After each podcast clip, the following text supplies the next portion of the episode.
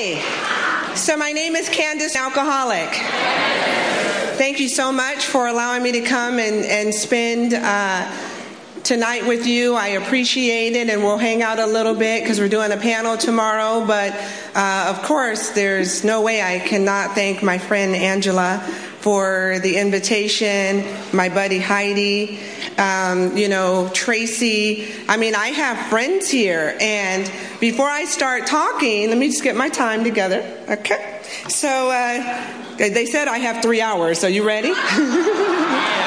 They're like, you have three, we have one. Anyway, so. Uh, so it was, uh, I think it was 2011, and I was invited to do an all step weekend and Tracy was chair. And so she was giving me the description, and it sounded like camping. And uh, I don't camp. And so I will be of service, but not in a camp like situation. So I asked her, Is this camping? And she said, Oh, no, no, it's not camping, right? Okay. So that was like a year before, and then I was on some big group email thread. So as it got closer, the emails were like sleeping bag, and so you know, so I would email. You sure it's not camp? Nope, not camping. Couple of more emails, and then maybe like three weeks before it was. And remember, don't bring food to the cabin because of the bears. And so I was not okay, and so. Uh, was not feeling spiritual. Anyway, so I called my friend Teresa, who apparently had spoken there the year before, and I asked her because Tracy goes, "Do you know Teresa?" I said, "Oh, we're really good friends." She goes, "Call Teresa. She was here last year." So I called Teresa. I said, "Teresa." I'm doing this all 12 step weekend where I take everyone through the steps all weekend in Vancouver. They said you were there last year. I have one question for you. Is this camping? Teresa said, to them, no, to us, yes. so I literally, you know, you got to show up for AA, you know, you can't cancel at the last minute. And, and I was so ready to not have a good time. I'm going to tell you something. It was one of the best weekends uh, of the experiences that I've had like this in Alcoholics Anonymous. And you know why? Well, let me just say this other thing. My friend Nadine flew in with me on her own because she's like, oh, I love camping. I was like, ugh. And so uh, we were going to do the buddy system, right? Because the bathroom was up the road. And so it, the agreement, okay, very important. The agreement was if one has to use the restroom, wake the other up, and we will walk together um, and so I woke her up at like two and she turned over. You know what I mean? The betrayal, the betrayal, the betrayal. Yeah, anyway, I didn't get eaten. I'm still here. But uh, that weekend was so amazing. It was so intimate. I mean, how many women were there? Like 100? 80? I mean, that's a, you know, and so there was just like a, a couple of I don't know, there's a group of us that just really bonded and we've stayed in touch. And so when I was here a few years ago, the girls came to support me when I was talking at another conference. And then when I got the call from Aunt, like that just means everything to me. So I already knew. I got all cute and everything. You know what I mean? Because I said, I'm going to see my friends. And so um, it's just wonderful. If you are new, welcome to Alcoholics Anonymous. Welcome to Alcoholics Anonymous we we develop friendships here. You know, like it, there's intimacy in that. I used to think when I was hooking up, right, in relationships there was intimacy. No, it was not. I was passing through, right? But these are my, these ladies are my friends. We've seen each other at different times. We saw each other at the International in Atlanta. I mean, like, we are friends. And so it means a lot to me to even be thought of. Thank you so much again, Angela. And then Lauren, I have to give a shout out. Uh, what, thank you to the committee. Uh, as well for allowing me to come and participate. I had a beautiful gift basket, and Lauren uh, did a sketch of me. I was like, Samantha. Samantha. I can't draw. Oh. Lauren. Stop trying to take credit, uh, Lauren. so competitive in AA, and I was kidding. Samantha did this beautiful uh, sketch, and it's I mean like it's lovely, and I sent it to my babies, and so the the women and in me because I also sponsor non-binary and transgender. Uh, so we have a family thread, and I sent them. I took a picture and I said, "Look at how beautiful this is." They were like, "Oh, it's so beautiful," you know, and just it's already an enchanting and a magical weekend, and it's in stark contrast to before I came to you right? Before I came to Alcoholics Anonymous, I have to share that. It's important. So I can stay grounded because my disease will say it was always like this. No, it wasn't. People say things like there are no big deals in AA. That's not true. There are a lot of big deals. Being sober, I was looking at the countdown and then you got down to 24 hours. That's a big deal. That's a big deal, especially if you're the type of drunk that I am. I drink no matter what. I don't care what the consequences are because the relief or the, the possibility that I can have five minutes of relief is worth it to me to risk everything. And so the fact that I have put several 24 hours together in a, it's a big deal. It's my sobriety date is August 16th, 1995. It's the only date I've ever had. And so, what that means is that over the years that I've been here, many things have had to change in order for my date to remain the same. I've had to come here and be willing to surrender behaviors and belief systems that would not support me staying with you continuously. When I got sober, I was rocking a different look mm, that I'm rocking right now. I feel that we're going to be close. I'm going to let you in, right? So when I got sober, I was 96 pounds.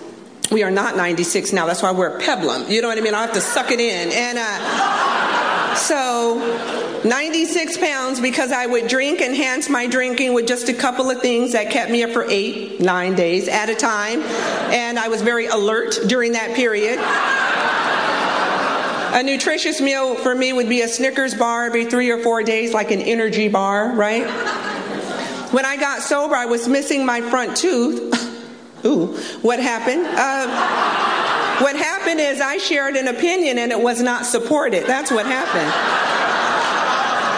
But it never stopped me from talking. Yeah.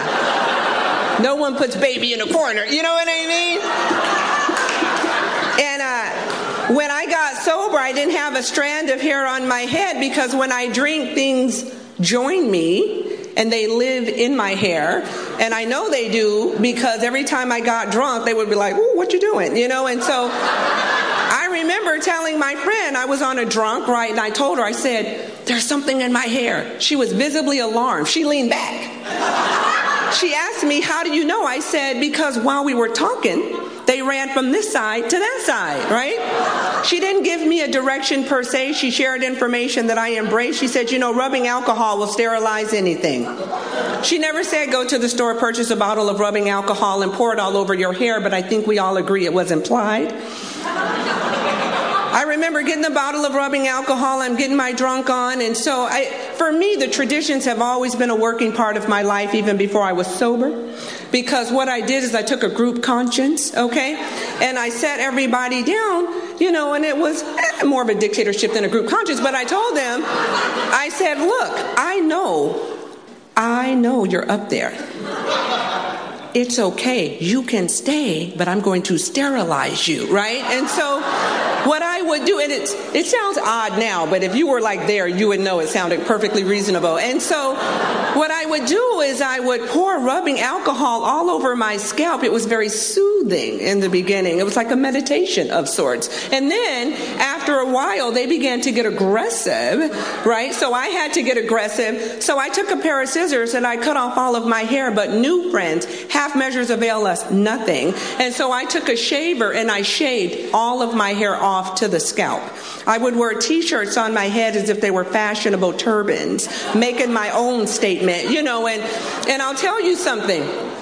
A good day a good day would be a t-shirt that had a swirl of color in it like a hint you know what i mean? A whisper. And uh, and so here's the thing because i know what you're thinking. I know it i can see it especially over here. I can feel it. You're like ooh bald headed and toothless. Ooh right i know you're thinking it Don't play, right? And so, uh, and so the, you sexy thing, you. And so, uh, I feel you. So, uh, I see you, right? So, uh, the thing is, the beauty, silver lining, right, of coming into Alcoholics Anonymous in that condition is that you are then in much less danger of being 13 step. so, uh, no one wanted what I had, right? Except for one. There's always one.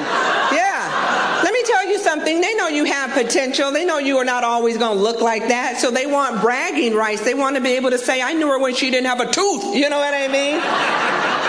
And the thing is this I got sober at 28 years old. I am 52. And I looked older then than I do now. That's how I was living out there. I don't ever want to forget that because here's the thing. You know, we are asked to share in a general way what happened to us to bring us into Alcoholics Anonymous in a surrendered state. But you already know if I'm giving you that description of me as an adult woman, you already know what I have to do in order to keep it going out there. So for me, I can't just come into Alcoholics Anonymous and get it hooked back up. I have to do a lot of work. This is what we're talking about tonight are things lipstick can't fix. There is nothing worse than looking pretty and feeling ugly. Because if I don't come in here and I'm not spiritually reorganized, what's going to happen is I'm never truly going to be able to have friendships. I'm never going to stand shoulder to shoulder because there's always going to be that they think they're better than me or I don't measure up and then I'm trying to overcompensate. And that creates uh, behavior born out of desperation and that's always dangerous. And so I'm grateful to the steps of Alcoholics Anonymous. You know, I was um, participating at a conference uh, uh, maybe two months ago um, in Crested Butte, Colorado.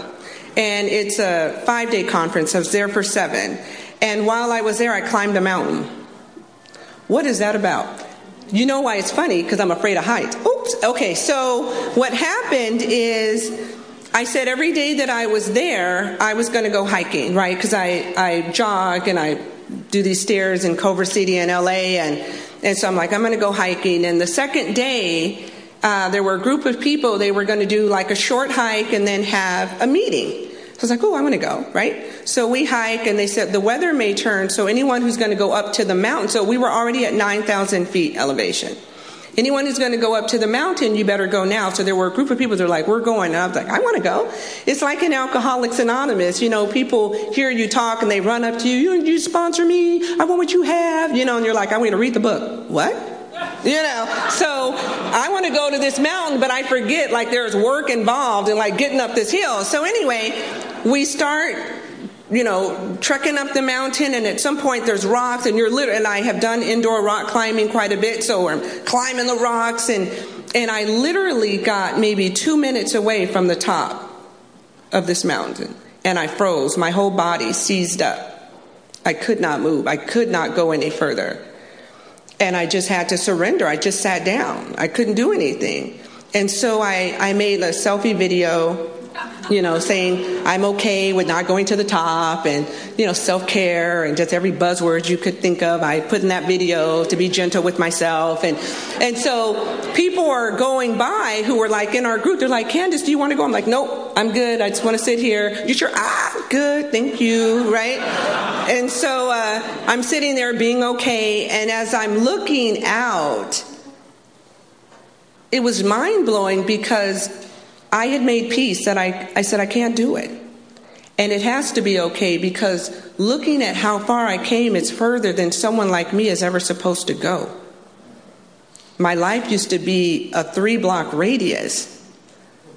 And now I have climbed, I don't even know what elevation I was at at that point. And so I was okay. And I sat there for maybe, I don't know, almost 10 minutes and everyone at top who was a part of my group, they were like, You okay? Like, I'm okay. You sure you want to come? No, I don't want to come up. And so uh, this guy came along and he started talking to me. And he was just real calm, right? And he's like, You're so close. I'm like, I know, but I don't want to go. He goes, Yeah, I know, I know, I know. And he goes, But if you wanted to go, I would walk to him. Like, Yeah, but I don't. He's like, I know, I know. And he goes, You know, you're so close. I'm like, Yeah, yeah. And he goes, But you know what? Nope, I don't want to go. And he said, It can be overwhelming sometimes. I said, Yeah. And I kept look because I said I didn't want to go, but I kept looking up, you know? And he said, If you did want to go, I would walk with you every step of the way. And you could go as slow as you wanted to go. And he asked me one last time, Do you want to go to the top? I said, Yes. I want to go to the top. When I stood up, all my friends up there started hollering and cheering for me. Yeah! And so now, like, I gotta go. You know what I mean? I'm gonna die on this mountain, but they cheered me on. And so, so literally, it was like you're you're at an angle and then you're just going up. And uh, I remember getting to the top of the mountain, 12,160 feet elevation. And I just sat there and cried. I cried. That's all I could do. And then we had a meeting, and his name is Justin. Spirit sent him to me because he wasn't an alcoholic. They said, Do you want to join the meeting? He said, What meeting? and just as soon as he came up, he left. I know that Spirit sent him to get me up the mountain. You know what I mean? And it was a beautiful meeting. And when we came down, we all ate together. And then I went back to the hotel room and I cried some more. I can't believe this is my life. That's a big deal. That's a big deal. And if I never climb another mountain, I climbed that one. So many things I just didn't think I was worthy of, and I didn't even have the wording for it. That's a far cry from 24 years ago. I didn't even want to do all this. I just wanted to not hurt anymore. I wanted to not feel ashamed anymore. I wanted to stop holding my head down all the time. You know, I hit a bottom when I was nine years sober, and I always share it because it brought me to my knees and it challenged my date. Anything that challenges my date must go. And so I have fallen in love. I've never been in love before right? I've been in many, many relationships, and someone was always saying, I love you, and because I'm a team player, you know, I would say, I love you too. You know what I mean? I was usually lying. Anyway, so this time, I totally meant it, and uh, the thing is, I was six years sober when I fell in love, and I had, you know, I just, I don't know, it didn't look like I thought love would look. It didn't feel like I thought love would feel. It hurt a lot. I cried all the time. It was verbally and physically abusive. I participated equally in both. You did not raise me to live like that in Alcoholics Anonymous. And I remember my sponsor, Gloria Decker. Gloria was just the love of my life. She was an active, longtime member of Alcoholics Anonymous. She loved the text Alcoholics Anonymous, which is where the program is, and she loved watching women's lives come together as a direct result of the actions we take in this program. And so Gloria saw me changing in this relationship, and she would talk to me and say, Candace, you got to get out of this relationship. And I would say, I can't. This is my soulmate. So at six, seven, now eight years sober, this is what love still looked like. It still looked like deception. It still looked like disrespect. It still looked like dishonor. It still looked like paranoia, right? And I remember her saying that I was living drunk but talking sober.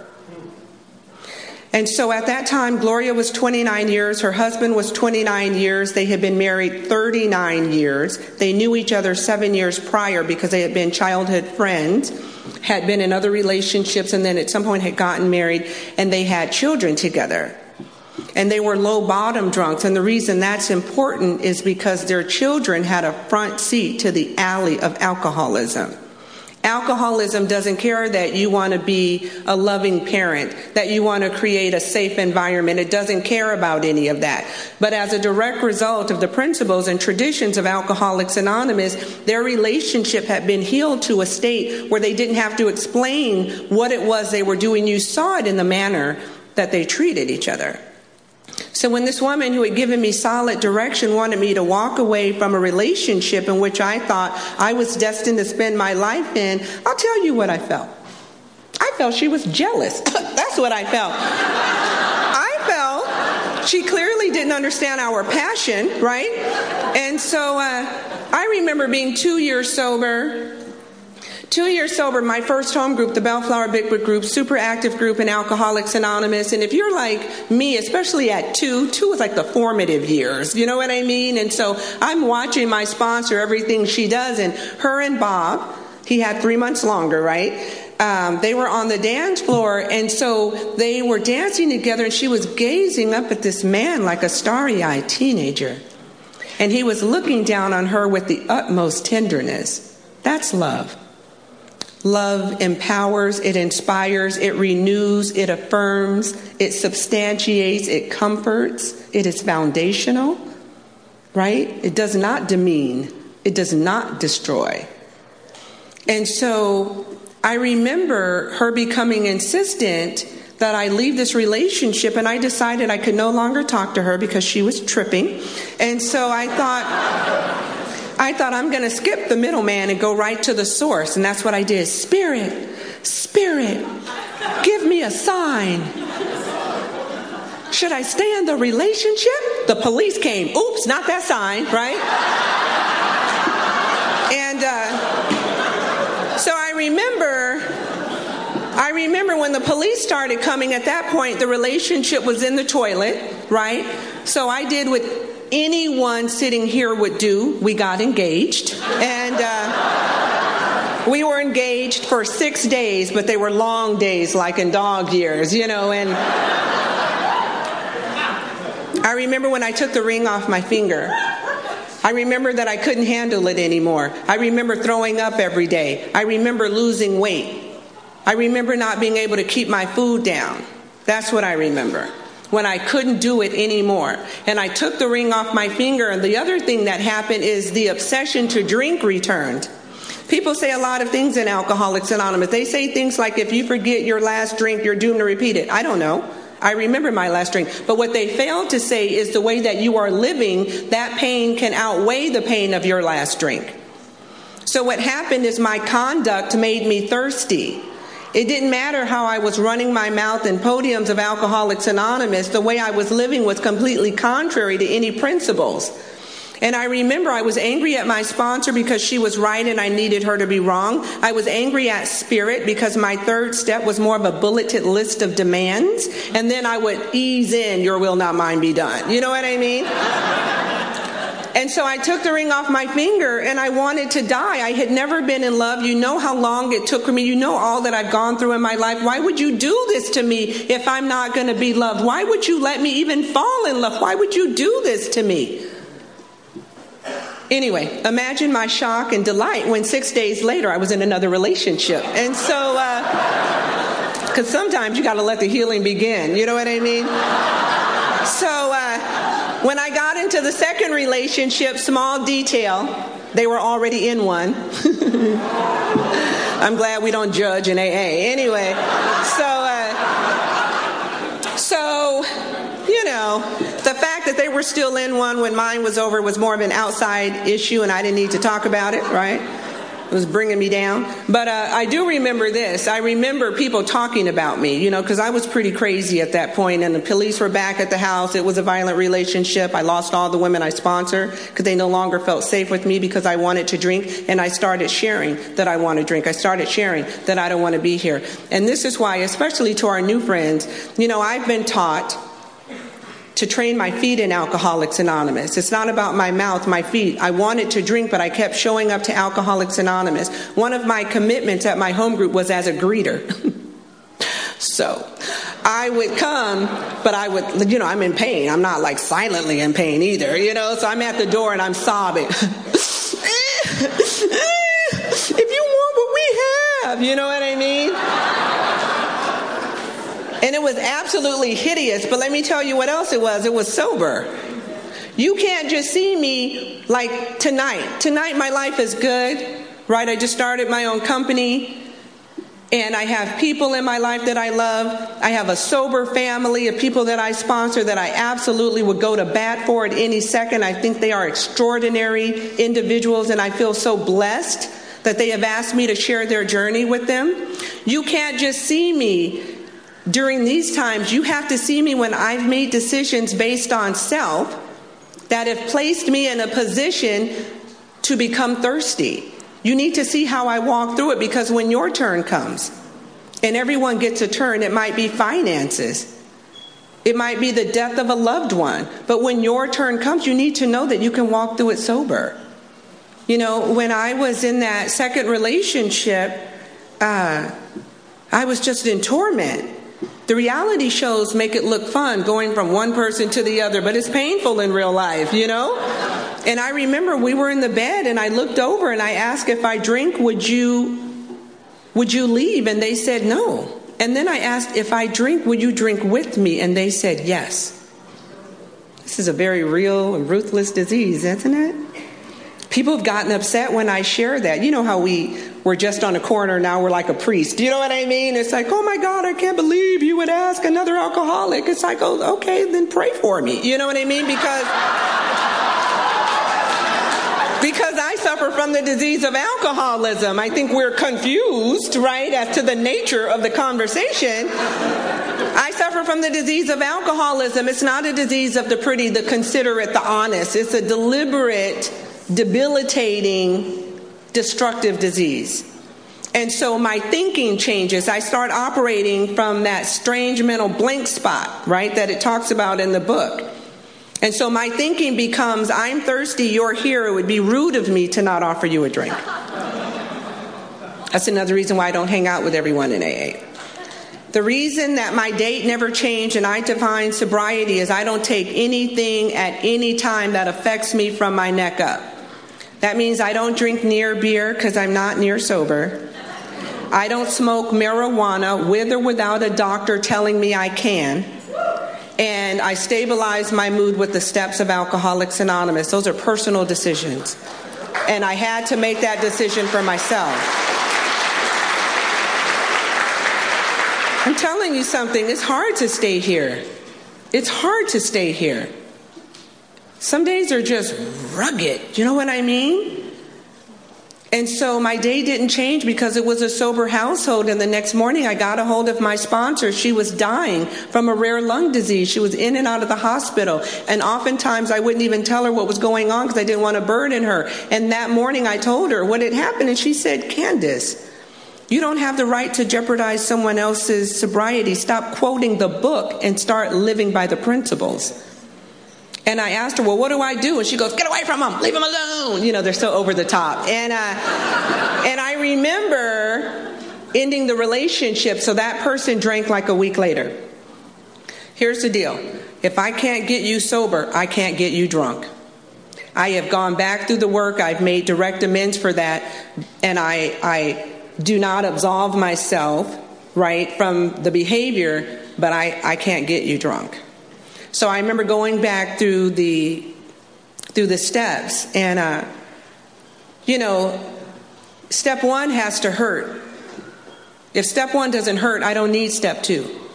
And step two is being restored to principled living. That's what sanity is for me, right?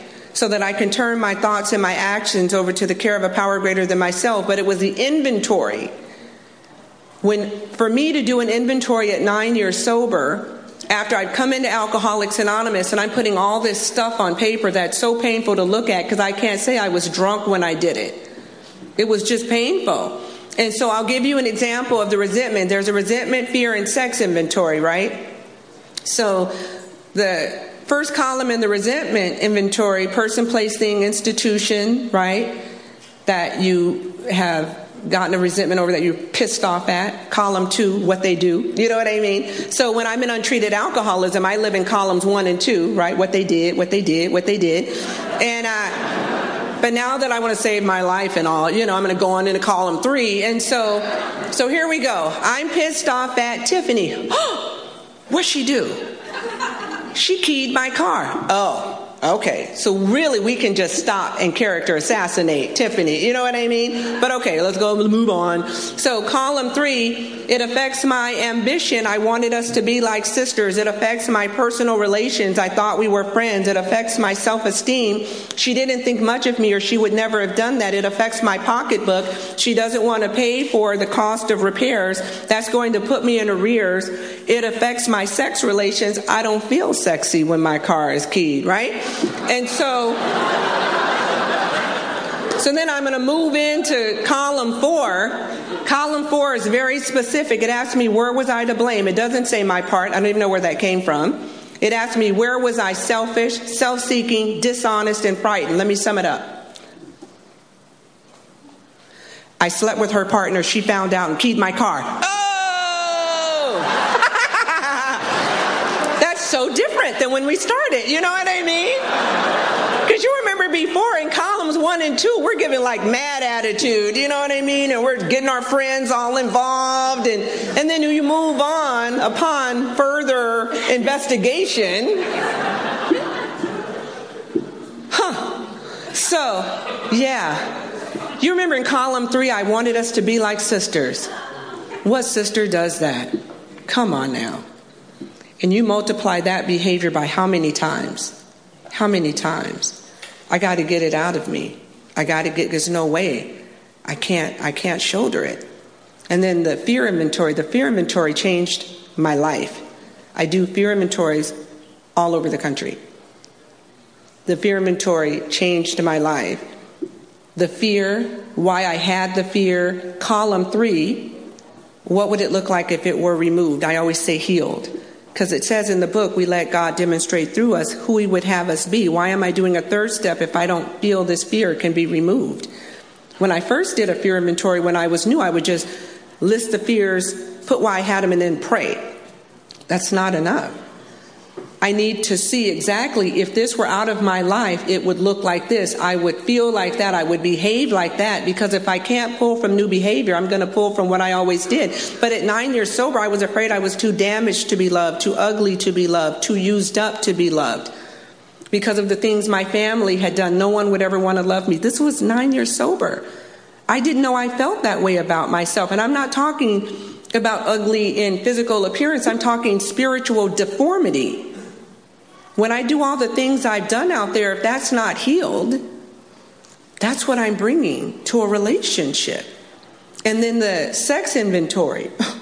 so juicy. Anyway, so sex, I can't get into it, but you know what I mean? So the sex inventory is asking me, where did I arouse jealousy, suspicion, bitterness, and doubt? It's what I do. When I'm insecure and I have low self esteem, I do a lot of game playing. I do a lot of things to make you prove you love me. Where was I inconsiderate when I said hello? you thought we were going to be partners. Eh, you know what I mean? I just need you to be cute, have a little money, and be freaky. That's it, you know? And uh, that's just me, I know. So, uh, whom did I hurt? Are there children in the equation? I tell women that I sponsor who are parents and have children under the age of 18, you don't get to bring your partners home just because someone said you're cute. You don't get to do it. It's not okay. There are too many unhealthy people out there. Right? And the beautiful thing about Alcoholics Anonymous is it doesn't talk down to me, it, it speaks directly to me, but I'm looking down. And so the next question takes me by the chin and lifts my head up. It's a game changer. It asks me, What could I have done differently? What? You mean I can do something different? So the next time someone who's in a relationship slithers over to me, I get to say, No, thank you. I'm not disrespecting myself today. I didn't know I got to say no, thank you. And I didn't know that I didn't know. And then it asked me to list my ideals. I just went for it. I went for broke. The top thing on my ideals list is a partner I can pray with. If we cannot pray together, we cannot lay together.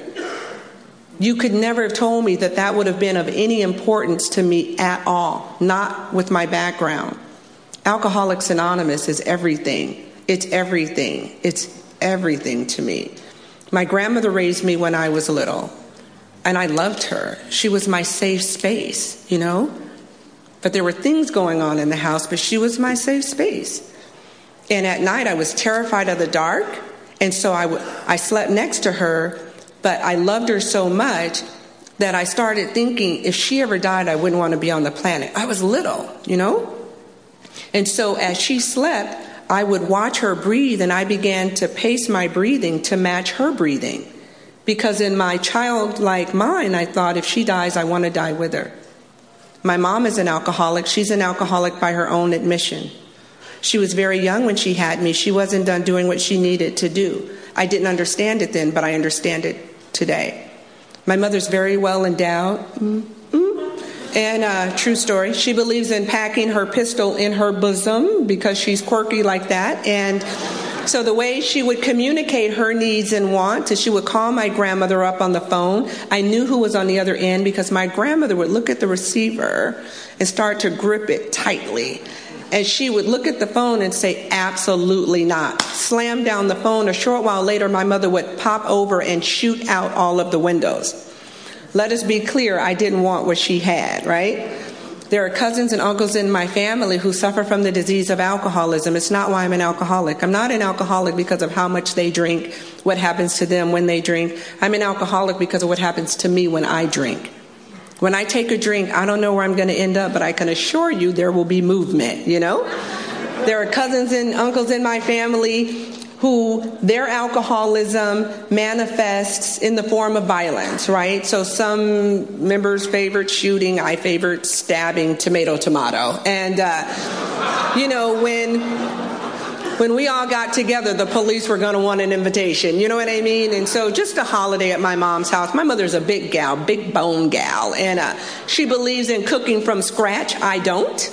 Why? Because it's annoying, right? And so, uh, anyway, so um, I would go over my mom's house, and my mother is a, a, an admitted hope to die alcoholic, and so when I go over, she's getting her drunk on, but there are Uh, ways in which I know when it's time to leave and where we are, and that's by the music that's playing, right?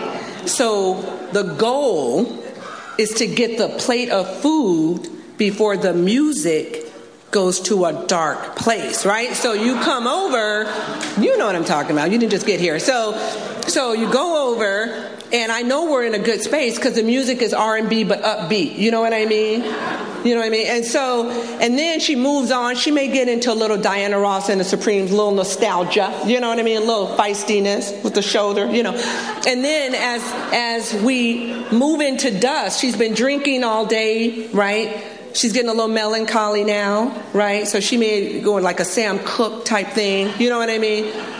And uh, but by nightfall, no, no, not nightfall. by nightfall, she's been drinking all day. She's been thinking all day, but not thinking happy, joyous, and free thoughts. She's thinking of who left when she thought he was to stay. She's thinking of how the world has not treated her fairly. So now we move into the blues. You know what I mean? B.B. King. You know what I mean? Etta James. You know what I mean? Billie Holiday. My baby done left me. Want to slash my wrist. That type of thing. So once you get to that space, forget about it. If you haven't gotten the plate already, I don't know what to tell you. You know, and uh, and I don't want you to think her rude, right? Because what happens is she starts to, to think, then she starts to cry, and then she gets pissed off and want to fight. So you will get a plate. You just may limp out with it, you know? And I remember when I was in junior high and my friends were in junior high and they were drinking and having a good time, and I wanted to have a good time too. It's so simple in the beginning. The thing is, when I take a drink, I cease to care about you. No, I can't lie to you. I feel too close. I don't care about you before I take a drink. Now that I've taken the drink, I'm inclined to share with you that I don't care about you. There we go. Woo! Freedom. And so, uh, do you know what I mean? I need clean lines in my life, you know, clean lines. So, this is what I find. I find like, let's say you run into someone three days later who's still smarting from an alleged injustice, right? I find that we get over things far quicker than they do.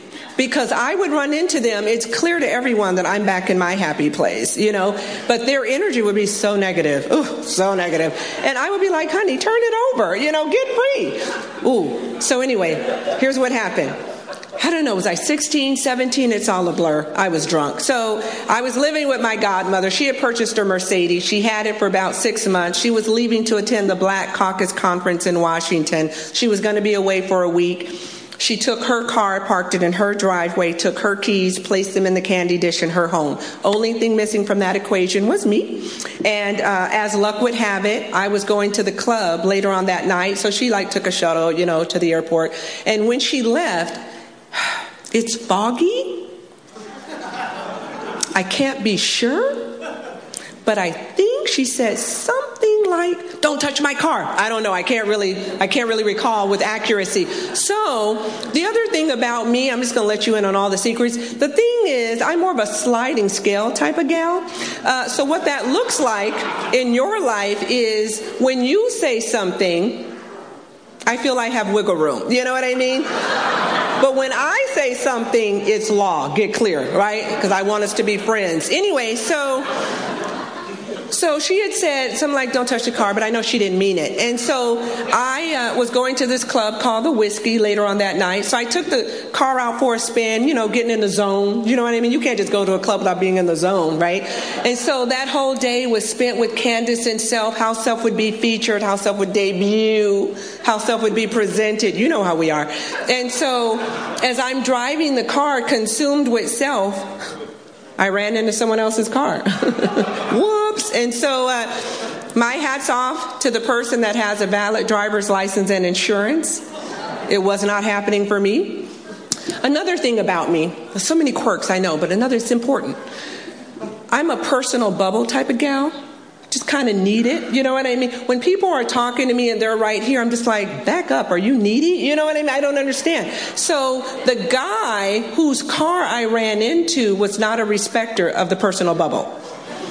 So, and his his energy was so negative. Oh my God, this guy, seriously. You know, I'm like in the club mode. He's like all aggressive and he's talking to me and spittles are coming out and and so he wanted some type of information. I don't know. I don't have it, not my car, you know. So the whole front end of the car now has a permanent grin, and so I just leave. he was ruining my chi. And so uh, I drive the car back into the driveway, take the keys, place them in the candy dish, call my friend, tell her that we're going to take a cab because I had made a commitment to her. And so uh, I knew when my godmother returned, she was going to be none too pleased about the car situation. She was, in fact, quite peeved. She had seen the movie Tough Love. I've never seen this movie. Uh, I don't desire to see this movie. And the effect it had on her was profound, I can assure you that she drew up a contract of things I was expected to do for having wrecked her car. She wanted me to do things like volunteer my time and give of myself to some charitable organization. I thought, ooh, what an order. I can't go through with it, you know? and, uh, but I remember she kept repeating over and over what I had done as if I didn't get it the first time, you know, and I just started to get a little upset about it. And I, this, my thinking, so important, always pivotal, was uh, you have insurance. Why are you tripping? Right? Now, I didn't say that, you know what I mean? But that was like how I interpret it. And there is no column for an untreated alcoholism. There is no column, there is no accountability in untreated alcoholism. Let me share with you that during the time that I lived with her, during the time that she opened her home to me, I was in and out of foster homes. So that's what my thank you looked like to her. That was what loyalty looked like for me. And then I become upset that she's holding me to any type of standard. And the reality is, she refused to move past it, and I thought, you know what? I'm moving to greener pasture, so I moved out. I remember working for a record label when they hired me at the label. You know, I was young, cute, cocky. Cocky's different than confident, right? And uh, I remember they hired me as a receptionist. But you know what? I felt they were grooming me for CEO, you know, and uh, some people say delusional. I say visionary, and and so and I felt optimistic too, right? So what happened is I started to get promotions, right? And I worked in the promotion department, so I promoted a lot of multi-platinum artists, and uh, it was a dream life, is what it was. But the thing is, I'm an active alcoholic. The more I got promoted, the more I got loaded. Every day I felt like a little kid playing dress up. Every day I felt they were going to find that my mother was from the ghetto in South Central who was a violent alcoholic and they were going to come to me and tell me, You're not one of us. You don't belong here. Leave. That's alcoholism. Alcoholism centers in fear, lack, limitation. You're not going to make the grade. The rug is going to be pulled out from underneath you at any moment. That's why I'm grateful to the members of Alcoholics Anonymous that have taught me to train my feet, shut my mouth and train my feet. What ended up happening is the grandmother who raised me died. And by the time I found out, she had already been buried. Because that's how I'm living. I'm so busy living in illusions, delusions, and facades that I can't show up for the person who sacrificed her life for me. What do you do with that information? I don't have a sponsor to talk to. There's not an inventory process to work through it. And uh, my head always talking told me that I was living and working in a world built on make believe. It told me I needed to get real, which I don't know how to do. I just know how to get drunk. So I resigned. Literally, it told me that's what we needed to do. That's what we do. I just walked away from a career that I had built. Who's the next indicated step? And I'm not a periodic, I drink, period. So I had made a decision to market myself in exchange for a drink. I refer to this as the public relations phase of my development. And uh, funny thing, quick story, I'm gonna squeeze it in. So a few years ago, I was asked to speak in Winnipeg, right? So I've been to Canada. Uh, it was cold. It was a snowstorm. But I almost didn't know that because they didn't want to let me in, right? So I'm minding my own business.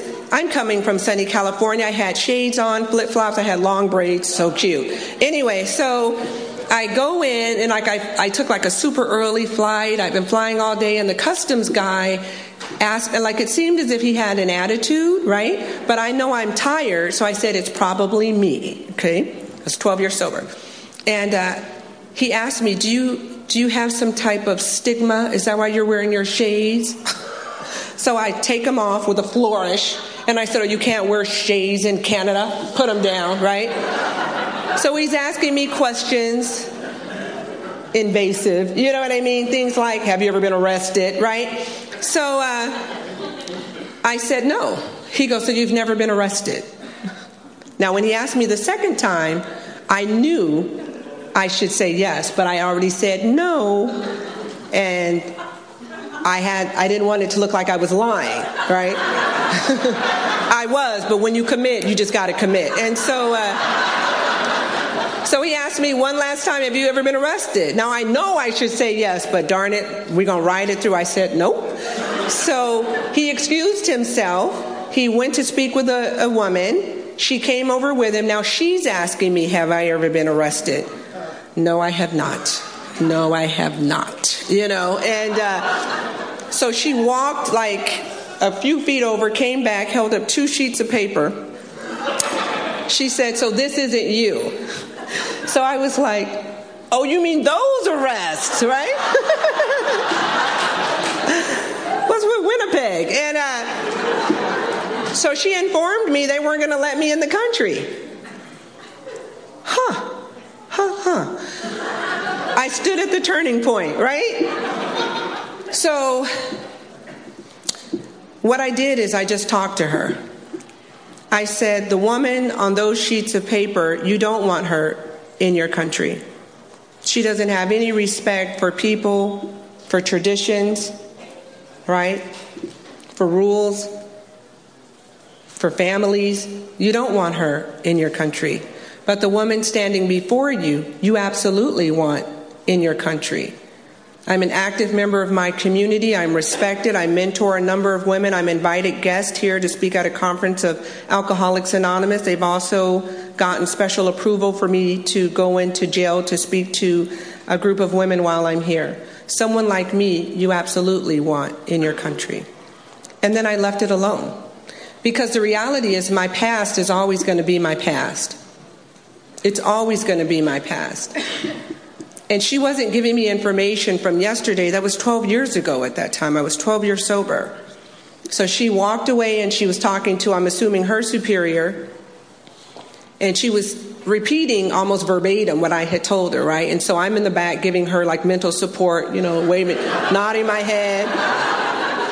And they talked for a couple of minutes and they dropped their voice real low. I couldn't hear anything. And she came back and she said, Welcome to Winnipeg.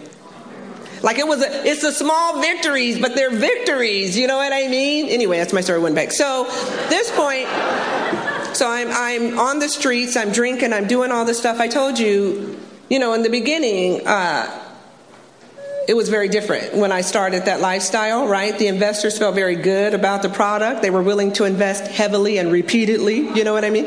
And then when you start losing your hair and your teeth, they get all uppity. So my stock started to plunge, and uh, it's like one day you're shopping in Neiman's and next you're in Walmart, you know what I mean? And uh, so when I was out there, I got pregnant. And I'm never going to do anything that jeopardizes the life of an unborn child. I'm just, I can't be that woman. I can't be her. But I told you I'm not a periodic. I drink, period. So when I found out that I was pregnant, I made a decision to terminate that pregnancy.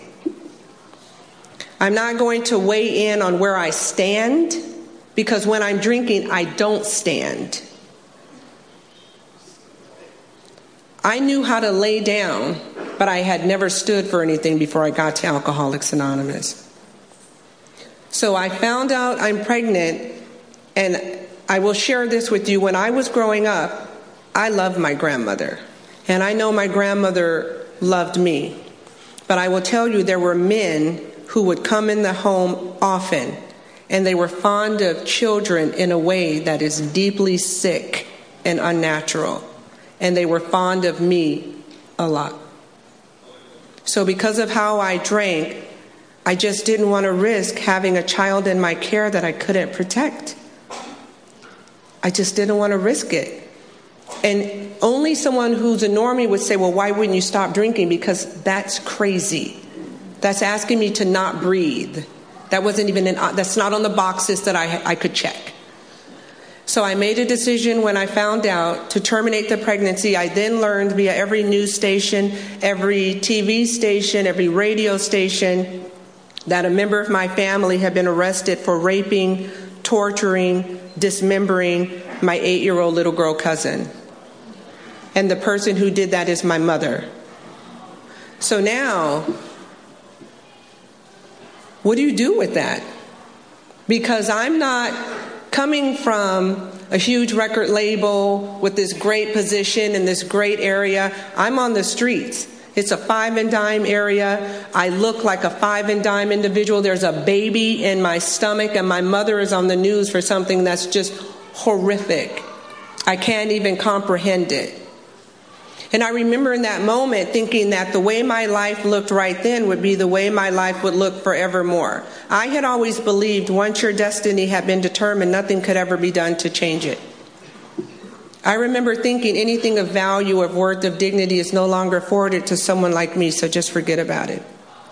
It is not until I came into the program of Alcoholics Anonymous that you told me if I wanted what you had and I was willing to do what you did, my life could be reshaped. I went through that pregnancy as if I were not pregnant, jumping in and out of moving cars because my behavior was so outlandish at that point that I was putting my own life in jeopardy. And when you have to go, you have to go. And I remember when I went into labor, when I went into labor, I had already been up getting loaded three days in a row. I don't ever want to forget that because lipstick won't fix that type of shame. I remember passing out and coming to because of contractions and they had put this thing on my stomach so I could hear my child's heartbeat. And I just, I don't even know. There was racing thoughts. I was crying. I was praying, please let my baby be okay. Please let my baby be okay. Please, please let my baby be okay. And I remember after 17 hours of labor giving birth to my daughter, I named her Serenity because I just wanted peace. I come from a world of hustlers. I come from a place of if I say this is what it is, this is what it is. Alcoholics Anonymous says we don't care what you say, we want we want to see what you do. My dad was a pimp. Ooh, that's so harsh. Manager. My daddy was a manager, and his brothers were too. And so, uh, you know, so the the the odds for me weren't great, right? Manager dad, murder mom. I remember holding my daughter and crying because I was overwhelmed. Step one I'm overwhelmed. And I'm holding her, and she's so beautiful. But she kept shaking. She kept shaking because she was detoxing. It's not even possible that I'm going to stop. People say things like a moment of clarity, especially when they go to jail overnight. You ask them, How'd you get sober? I went to jail overnight. I had a moment of clarity. I said, Girl, when I went to jail overnight, that was a nap. You know what I mean? But you have to talk to me about more than that. Anyway, so, but for me, a moment of clarity without direction is simply torture. I don't want to see me without any direction on what to do with me. And people may have given me some friendly direction or suggestion, but when I'm in untreated alcoholism, when I'm not ready, I can't hear you. And in that moment, I wished I were ready. I felt like I was ready, but apparently I wasn't because my daughter was three when I left the hospital. They said, She's not coming home with you, but I already knew that. I didn't even, it was six years before I even looked at that moment of what that felt like to go back into the area that I was in and I had been pregnant. Now I'm not pregnant, but there's no baby to show for it. I don't even, it took a minute for me to even allow myself to go because it was so painful. For me, I heal in stages. I can't just do an inventory and then it's better. I do an inventory and it's, it's a little bit more healed. It's a little bit better. And then I stay longer. I have more experiences. I sponsor people. I take them through the work. Rav and I were talking about it, right? Because when I start taking my babies to the work, they're all in. They're all in. And so I get to address more of my stuff, taking them through the work. I remember when I used to have this fear and now I don't. So I left the hospital without my daughter. By the time I got sober, my daughter was almost two years old. And by the time I tried to find her, I went through a recovery home. A recovery home has nothing to do with AA. I understand it's big business now, but it has nothing to do with AA. But I'm grateful that they gave me a safe place to lay my head. And panels, members of AA would come in on H&I panels I am an active member of H&I, have been for years. I have jail panels, I have recovery home panels.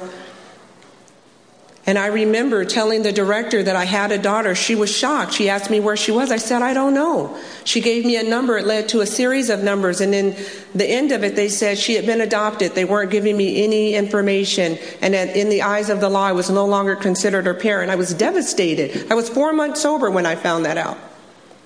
I had started feeling good about myself. I was getting up every day, I was doing my chores in the house, we were going to meetings. And then in that one call, it just all came back. And I remember crying, in the speaker that night, I don't even know how he looked because I couldn't lift my head up. And the women in the house knew what happened because there were women who had children in the house, and I would watch them. And I just thought maybe I could be different. Maybe I could be a mom. Maybe you could help me. One call, it was over. And so I say, get sober because you want to get sober. Don't get sober because you think you're going to get something back. My daughter is 25 years old. I have never seen her. But when she finds me, she's going to find a woman of self respect, of dignity, of value, of character, of worth. I celebrate my daughter every year. Every year I do something to celebrate her. When she turned 21, I sent a mother and her daughter to the spa all day. I think when she was 14, I had a party at the recovery home I had gone through and we played a lot of games and I had I had it fully catered. We had prizes and gifts for every little kid that was there and their parents came. This one little kid got a doll let me tell you something. Don't ever play musical chairs with these children. They're vicious. You know what I mean? If they don't get a chair, they fall out and holler. And I'm like, oh my God, give her another gift. Give her another gift, you know? But I remember at that party, we sang Happy Birthday to Serenity. And at the end of it, this girl, she's probably like eight years old, and she came over. And, you know, her mom probably said, go say thank you. You know what I mean? She was all cute with her little doll. She comes over, taps me. I'm like, How are you doing? She goes, I just want to say thank you. And I said, Oh, you're welcome. Did you have fun? She goes, Yeah. And I said, Is that your doll? She goes, Yeah. She goes, I named her Serenity. I, like, I cried like a crazy person. I probably frightened her. You know what I mean? All the things I get to do here Alcoholism doesn't want me to share these things with you. It wants me to live in shame. It wants me to not talk about it.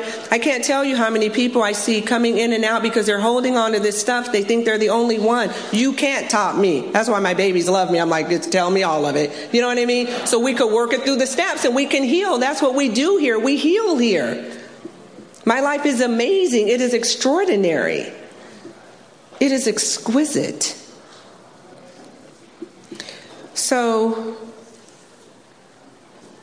I found out three years ago that my daughter, no, I found out last year that my daughter tried to find me three years ago. And I'm like, well, I'm registered with Post Adoptions. I've been registered with them since I was six years sober. And every so often, I send them different things for my daughter. So I have a lot of stuff for her that I keep, but I also will send them like pictures and letters for her. And I had called to see if I should send any more. And I just happened to ask, how would I know if she tried to find me? And so the person who handles that particular file said, let me check. I didn't think anything was going to come of it. I'm on hold for like 10 minutes. I was actually on my way to step ashore to talk. And uh, she comes back to the phone and she said, Looks like she tried to find you three years ago. And so to me, that was like yesterday. You know what I mean? I'm like, what? Is she going to call me? What? What do you mean three years ago? How come? How come she's not in my life? And they said, because she didn't fill out the consent form. And I said, but I filled it out.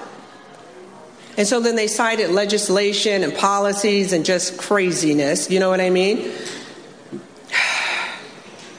And I said, even if she doesn't fill it out, give her my information. Even if she gets it and walks away, I need her to know that I never stopped thinking about her, that I never stopped loving her. And they said there's nothing they could do. And I took it up the flagpole, and the supervisor told me that she couldn't help me, but she kept referring to the letters that I wrote, my like details of the letters. And then I realized she's read the letters. I said to him, You won't help me, but you've read my letters? Why? Anyway, so that was another conversation. and uh, probably amends at some point needs to be made. But uh, so I'm registered with 23andMe and Ancestry.com, you know? I never thought the day would come when my life would be what it is. I just never thought. I hope she finds me. But in the meantime, I sponsor women, and some of them have kids, and I'm a safe space. My mother has killed two children, ages two and eight, right? So they're currently investigating her for the two year old, which she killed before the eight year old. There are years I take my cake and I just want to see my mom sitting there. It'll never happen. She's sick. She's not remorseful, she's sick. And so, what I get to do is the women that have done the work that have healed I get to go to them. That's what I get to do. My case is not different. The last thing I want to share is this, because it feels a little heavy right now. So, anyway, so. my lips are getting dry. You know, the, the funny thing is, it's totally like off topic, but when people are talking, they have that little stuff right here, and you just want to tell them, you know what I mean, but you really can't. That's why you always see me doing this. I'm like, if I can't see you, we're just going to make sure. Anyway, so um, edit that. I don't want that on my talk. Anyway, so. So I get to go places in Alcoholics Anonymous, and one of them was La Conner, Washington. And when I'm invited, usually my host will take me around to see the sites, right? So we were driving, and they are known for their tulip festival. So hundreds and thousands of people come from all over to walk through these tulips, see these tulips, but there's like fields of tulips. I'm not talking like a garden, I'm talking like fields of like these red and yellow and green, not green, because if you're wrong, they'd be like, there's no green tulips, you know what I mean? But all these beautiful tulips. And so my host and I were talking and driving, and he looks at me, he got inspired. He goes, Do you want to walk through the tulips, right? And I thought, No. So um, before I answered, I took a moment, I paused. You've taught me to do that. I did a spot check inventory. So in my head, it was a woman like me. I was 18 the first time they invited me there. I've been to so many places, I've done so many things for the first time, but still, the insidiousness of alcoholism crept in and said, Someone like you doesn't get to do something like that. That's for the refined women. And so I inventoried it. And I remembered what Alcoholics Anonymous told me. Alcoholics Anonymous said, Say yes to your life, say yes to new experiences. And so I looked at him and I said, Yes, I would love to walk through the tulips. Now, I had five and a half inch heels on because no one told me we were going to be tulip walking. And, uh, but I was walking in the tulips, sinking in the mud, walking in the tulips, sinking in the mud. And then when they invited me back to speak again the following year, they didn't even have to wait. I was like, Are we going to the tulips? I got my shoes. You know what I mean? And so for me, you took me from alleys, situations that stripped me of my dignity. And as a direct result of what we do here, your love and the direction that I've been given, you have transformed me into a woman that walks through tulips. How do we become? By doing. So that is what I wish for you. Not because you want to, but just because now that we are sober, we have options. Thank you so much for letting me share tonight. I appreciate it.